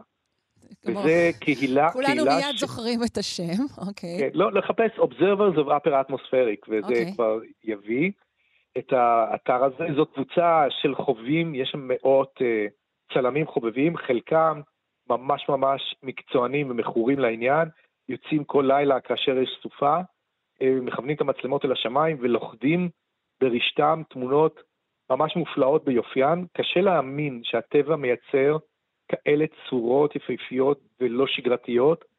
אני קורא לזה, זה כמו הספר של איטלו קלווינו, הערים הסמויות הערים הסמויות מהעין. מהעין, כן. זה, זה הערים של האור, הרי האור שסמויות וואו. מהעין. אתה, עד שאתה לא שם מצלמה אה, שיכולה לצלם בקצב פריימים גבוה, נגיד אה, הניקון D6, שאיתה אנחנו נשתמש מחר בלילה אה, ב-AX2, היא מצלמת ב-60 תמונות בשנייה. זה קצב מהיר, שמאפשר לנו ללכוד את התופעות הללו ברזולוציה פנטסטית. אני זוכר שהראיתי את התוצאות שסטיבה קיבל מהחלל בכנס של האגודה האמריקאית לגיאופיזיקה בדצמבר שעבר, והקולגות שלי פשוט אמרו, יואב, זה לא יכול להיות, זה פוטושופ, נכון? וואו. אמרתי, לא, לא, לא, זה לא פוטושופ, זה הדבר עצמו, זאת היכולת של המצלמה, ואם אתה יודע להגיד לאסטרונאוט לאן להסתכל, אה, כשאתה ב-410 קילומטר, אתה רואה כמעט 2,000 קילומטר רדיוס מתחתיך של כדור הארץ, עד האופק.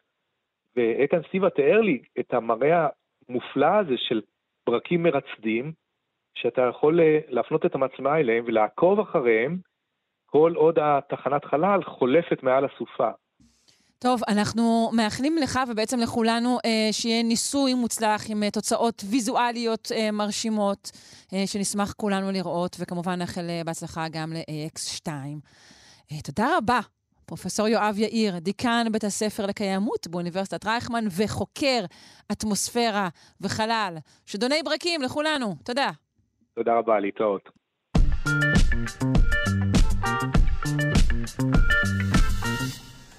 טוב, זה, זה נשמע הגיוני. תראו, מודלים תאורטיים באבולוציה תרבותית מנבאים שלאוכלוסיות גדולות יותר תהיינה תרבויות חומריות עשירות יותר. זאת אומרת שיהיה מגוון רחב יותר של אה, כלים, נגיד, מסוגים שונים. אבל, מה מסתבר? שהקשר הזה הוא לא, לא הכרחי. אנחנו רוצים אה, אה, לשמוע על תרבויות מורכבות בחברות אנושיות קטנות. נשוחח עם אה, יותם בן אורן, הוא דוקטורט, דוקטור, דוקטורנט, סליחה, במכון למדעי החיים באוניברסיטה העברית. שלום, בוקר טוב. אה, שלום, בוקר טוב, שרון. אה, זאת הייתה הצגה מצוינת של, ה, של השאלה.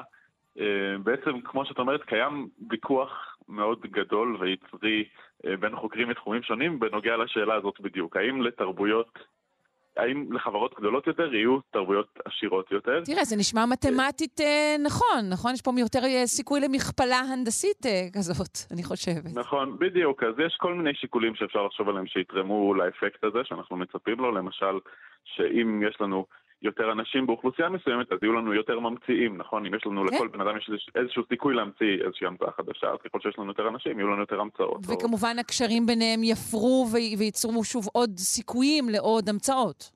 נכון, בדיוק. אה, אנחנו גם יכולים לחשוב על זה שככל שיש יותר אנשים יש סיכוי מופחת לאובדן תרבותי, נכון? אם יש לנו... אנחנו יכולים לדמיין איזה, לא יודע, נזיר שמעביר מכל, בכל דור במנזר את הידע שלו לנזיר כן. אחר שבא אחריו. רשת כזה הזיכרון, להיות אפשר לומר, היא רחבה יותר ומורכבת בדיוק, יותר. בדיוק, נכון, נכון. אבל... אז יש לנו הרבה סיבות לחשוב ש, שזה, נכון, שזה מה שנמצא, אבל בפועל יש לנו אה, הרבה אה, דוגמאות למחקרים שבהם זה לא הקשר שנמצא.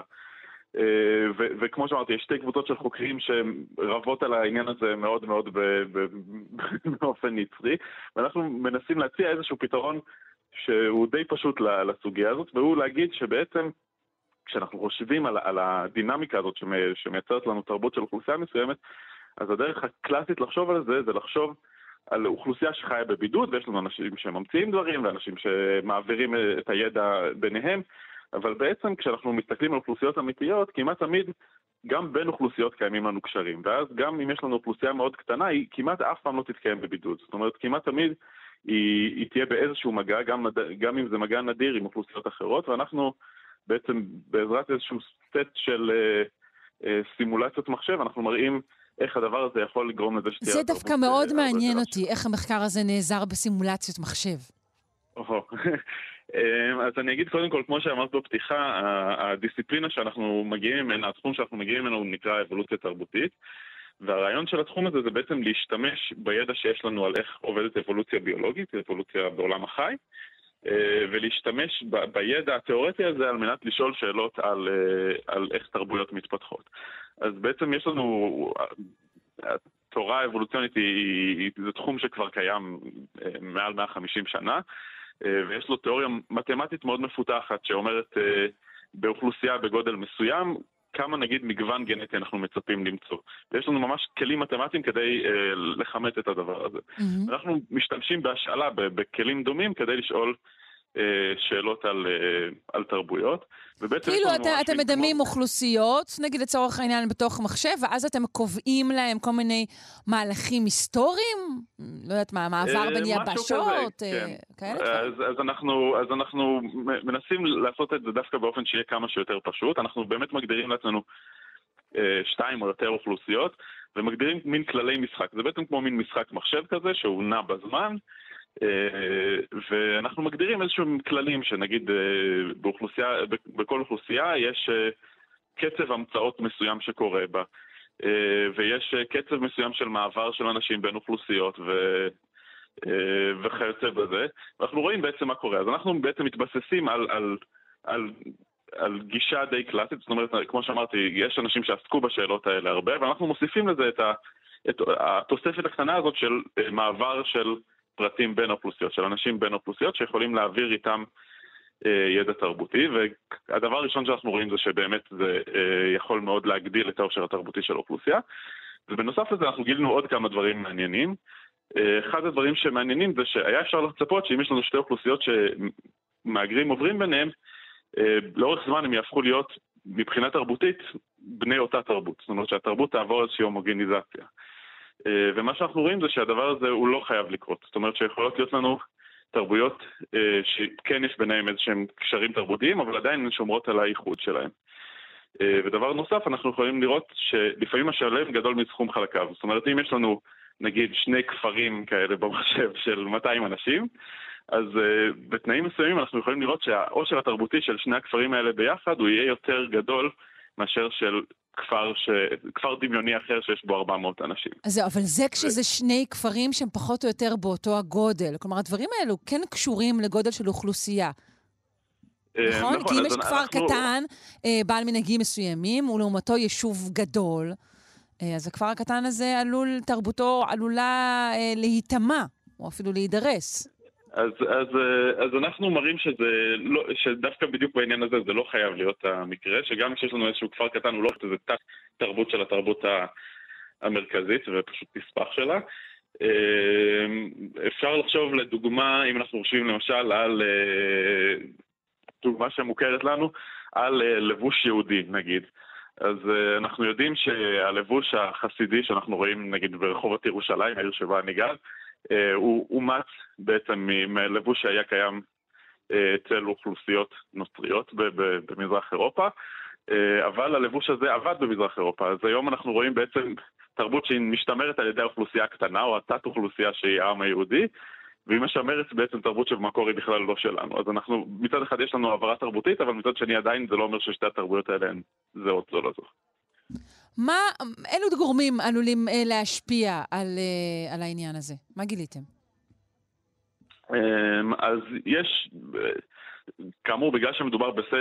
במין משחק מחשב כזה, אז יש המון דברים שאפשר אה, לשחק איתם. אפשר להחליט, אה, כמו שאמרתי, מה יהיה קצב ההגירה בין האוכלוסיות, אפשר להחליט אה, מה יהיו הגדלים של האוכלוסיות השונות, אפשר להחליט כמה כלים יעביר כל אדם שעובר אה, בין האוכלוסיות האלה, וכל שינוי כזה הוא יכול ליצור לנו אה, תוצאות שהן קצת שונות, אבל בסך הכל התוצאות שאנחנו מקבלים הן די אה, דווקא נראות אה, כחזקות. זאת אומרת ש, שגם כשאנחנו משחקים עם כל מיני אה, מרכיבים של משחק המחשב, אז אנחנו מקבלים תוצאות דומות, שהן, כמו שאמרתי, ש, שהעושר התרבותי הוא, הוא מושפע מאוד מהקשרים בין, אה, תרבויות. זאת אומרת, גם אם אנחנו, במשחק המחשב הזה שלנו למשל, גם אם נתנו לפרטים להגר אה, בין אוכלוסיות רק אחת להרבה מאוד דורות, אז עדיין אנחנו ראינו שיכולה להיות איזו חתימה תרבותית אה, מאוד משמעותית. שזה דבר מעניין, כי אפשר היה לחשוב שאם אנחנו נגיד נלך לאיזה שבט ונדגום את התרבות שלו ונשאל אותו מה הקשרים בינו ולבין תרבויות אחרות, יכול להיות שהוא בכלל לא יהיה מודע לזה שאי פעם בהיסטוריה לפני עשרה דורות הגיע אליהם איזה מהגר מתרבות אחרת, אבל הדבר הזה עדיין יכולות להיות השלכות תרבותיות שהן נשמע, נשמעות לאורך הרבה מאוד זמן. כן, זה נשמע לי כמו מודל שמדבר גם על ההיסטוריה, אבל הוא גם uh, יכול uh, לדבר על ההווה, על תפיסה של, uh, של, באמת, של שיתופי פעולה, של מיעוט מול רוב, uh, של איך uh, תרבות צריכה uh, לשמר בתוכה uh, חברות שונות. נכון, אני חושב שאפשר לקחת את זה לכל מיני כיוונים. אני, בגלל שאני מגיע מה, מהאקדמיה, אז אני מיד חושב איך אנחנו רוצים, איך אנחנו רוצים שבאקדמיה יהיה לנו מגוון תרבותי, עושר של בדיוק, איך רעיונות, אנחנו שומרים את המחלקה הקטנה הזו שיש בה רק שלושה משוגעים לדבר. נכון, אז אנחנו רוצים מצד אחד שהיא תופרה על ידי רעיונות ממקומות אחרים, אבל מצד שני שהיא עדיין תשמר את הייחודיות שלה, נכון? למשל, אז זה יכול להיות דוגמה למשהו כזה, אפשר לחשוב על אה, דוגמאות מהתעשייה, מכל מיני תחומים שונים שבהם הדבר הזה יכול להיות רלוונטי. כן, ואפשר לחשוב גם על ההבדל אולי בין החשיבה האנושית אה, באמת של לפני אה, אה, אה, מאות ואפילו עשרות שנים, שבהם אה, אנשים ישבו בחדרם והמציאו דברים נפלאים, אה, לעומת עכשיו שכמעט הכל, כמעט כל רעיון אה, משותף מהר מאוד. אז אני לא יודעת מה, אנחנו, לא, אנחנו אומרים, טוב, בהכרח זה בטח יעשה אותו אה, מהר יותר וטוב יותר, אבל אה, אתה יודע, דברים כמו אפילו החשמל אה, הומצאו בדלת אמות. נכון. נכון, אז באמת יש, יש את המורכבות הזאת, ש, שאנחנו אנחנו רואים שהקשרים בין אנשים מתרבויות שונות או מדיסציפלינות שונות הם, הם עושים המון טוב, אבל מצד שני אנחנו גם כן רוצים ש, שיהיה לנו נגיד מגוון של אה, מחשבות, נכון? שלא תהיה לנו איזה כן. כן. קונספציה שאם אם כולם הם חלק מאותה קבוצה, אז יכול להיות שכולם יחשבו באותו אופן מסוים, ולא יהיה לנו את הבן אדם היצירתי שהוא בא מרקע קצת שונה, שלא יהיה רעיון אחר. אז יש לנו איזה שיווי משקל כזה שאנחנו רוצים לשמור בין מגוון ובין קישוריות. כן, כן, אני חושבת שניתוק אולי יהיה איזשהו ערך לשימור אה, בשנים הקרובות. איך, איך, איך שומרים על, על חברות מנותקות, על פרטים מנותקים, על שעות מנותקות. אה, אני מודה לך מאוד על המחקר המעניין הזה, יותם בן אורן, דוקטורנט במכון למדעי רוצה- החיים. כן. רק רוצה להודות גם לאורן קולודני ופרופסור ארל רחוברס, שהם המנחים שלי, וחוקרות מאוניברסיטת ונדרבילט בארצות הברית, שהן גם שותפות למחקר הזה. נהדר, ונזכיר שוב רבה. מהאוניברסיטה העברית. תודה רבה.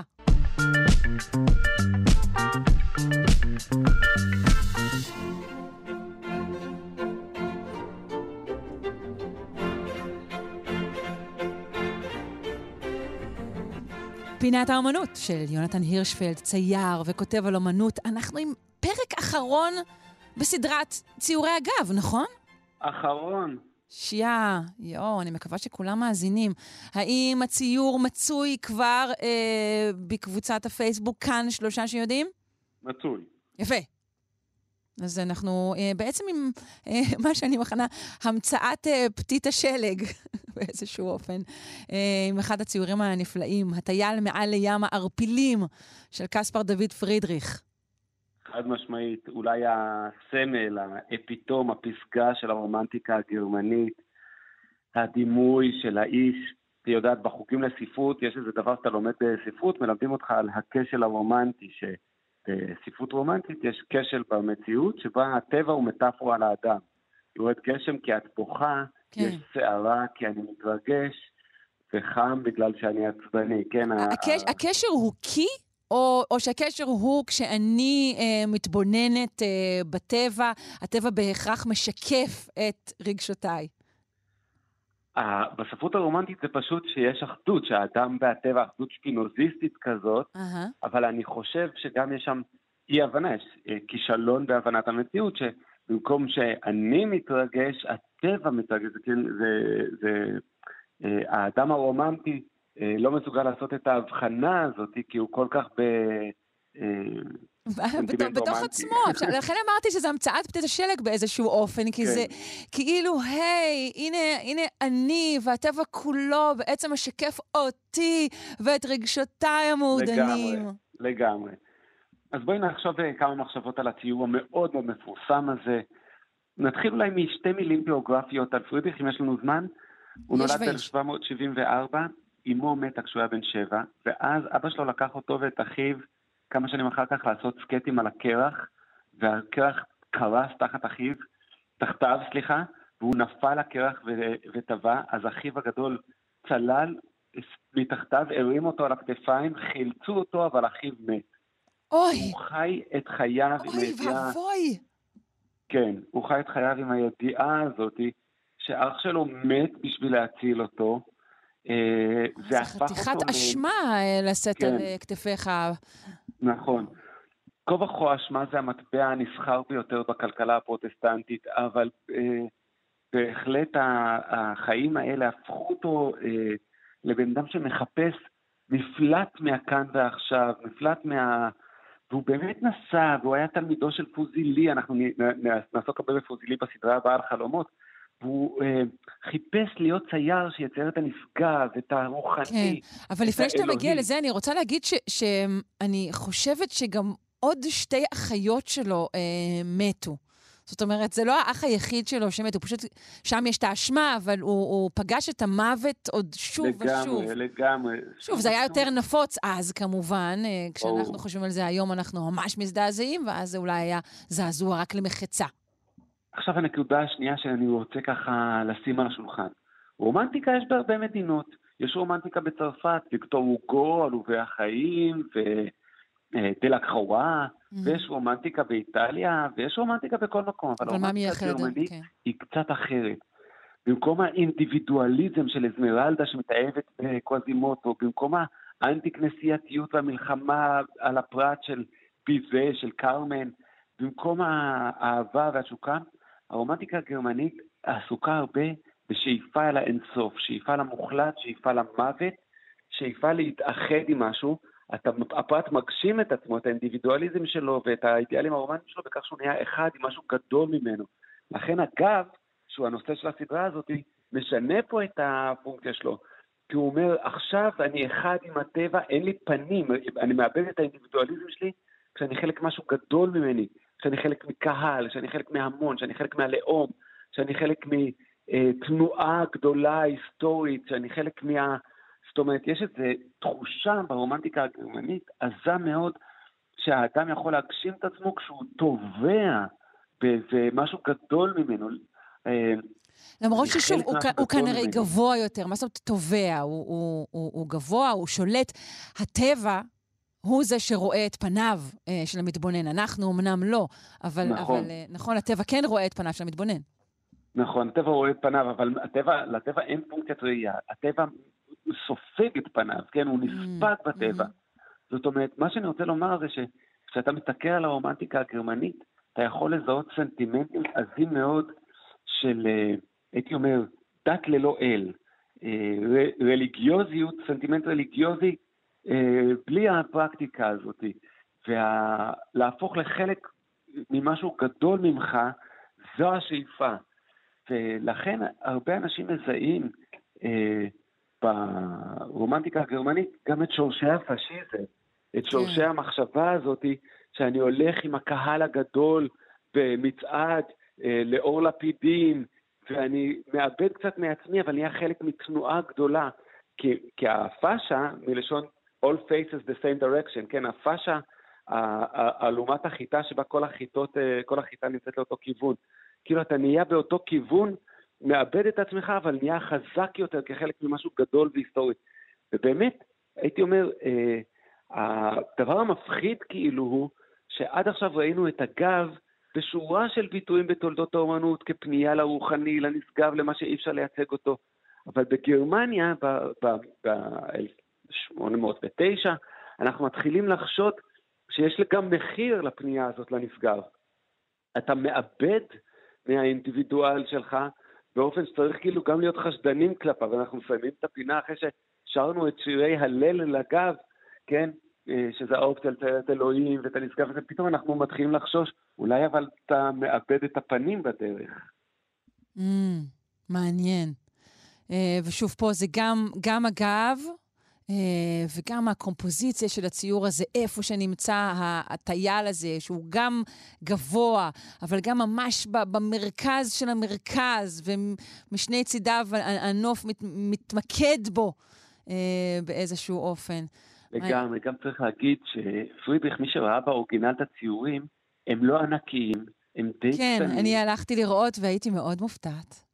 הם מצוירים בטרחנות, במכחולים דקים ושקופים. זה לא מבע רומנטי כמו דלקרואה או ז'ריקו של משיכות מכחול עזות. כאילו הציור עצמו הוא לא גדול מהחיים. לא. אלא, אלא רק מה, ש- מה, ש- מה, מה שיש בתוכו, הרעיון שבו. נכון, והסופר אה, היינריך פון קלייסט, שהיה חברו של אה, פרידריך, אה, טען שלפרידריך יש בעיית framing, כי רוב הציירים בונים את הפריים באופן זה, וקלייסט אומר על, על פרידריך, זה בן אדם שגזרו לו את העפעפיים. כאילו תמיד הציור הוא חלק מאיזה עולם גדול יותר שאתה מחמיץ. אתה, הפריים הוא קטן כי בעצם מה שיש לך זה עוד קילומטרים של הים הסוער הזה לכל כיוון. ואני חושב שאם קלייס צודק, אז הסנטימנט הזה עוד יותר מעצים את העובדה שאתה רואה כאילו בן אדם גדול, אבל בעצם הוא קטן. ובעצם יש הצעה מטאפיזית די מבהילה למצוא נחמה בקטנות האדם מול הטבע. עזוב, הצורות שלך לא כאלה חשובות, תראה את גודלו של האוקיינוס. אז אתה חושב שזה חשוב אם אה, קיבלת מספר בתור בבנק, אה, בבנק הדואר, אה, ויש לפניך 20 איש, אתה יודע מה הגודל של האוקיינוס? Mm, זאת, זו הצעה כמעט הפוכה ממה שמקובל לקרוא את זה, שדווקא האדם הוא כל כך גדול. כן. הבנתי, כן, אני. אני חושב ש... אגב, זאת אומרת, הייתי אומר, הרומנטיקה הגרמנית איננה מטיפה לאינדיבידואליזם סוער, בוער, אה, כמו ויקטור הוגו או דלק חווה, אה, אלא היא מציעה איזו התאחדות טרנסצנדנטית עם הנשגב, גם המסורת של כתיבה על הנשגב כמו בוקהארט, כן? כן. מה ההבדל בין הנשגב לבין היפים? יש לנו עוד 20 שניות בפינה. אה, לא, האמת שלא. שבוע הבא איזה סדרה נתחיל? אה, חלומות, שבוע הבא חלומות. חלומות, ייי, איזה כיף. אה, טוב, אני מודה לך. יונתן הירשפלד, צייר וכותב על אומנות, אה, מודה לך אה, גם על פניך וגם על גבך. תודה. תודה, ביי ביי.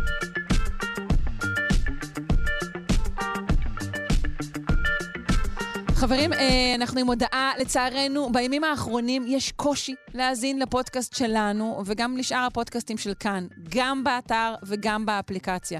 אנחנו מודים שהתקלה הזו קיימת, אנחנו מתנצלים ומבטיחים לכם אה, שעובדים על תיקונה, מקווים שזה יסתדר. בינתיים ניתן להאזין לנו גם בשידור החוזר, כל יום בשעה שמונה בערב. אחרינו אה, גם כן תרבות עם גואל פינטו. מודים לכם מכל צוות שלושה שיודעים. המשך יום טוב. Thank you.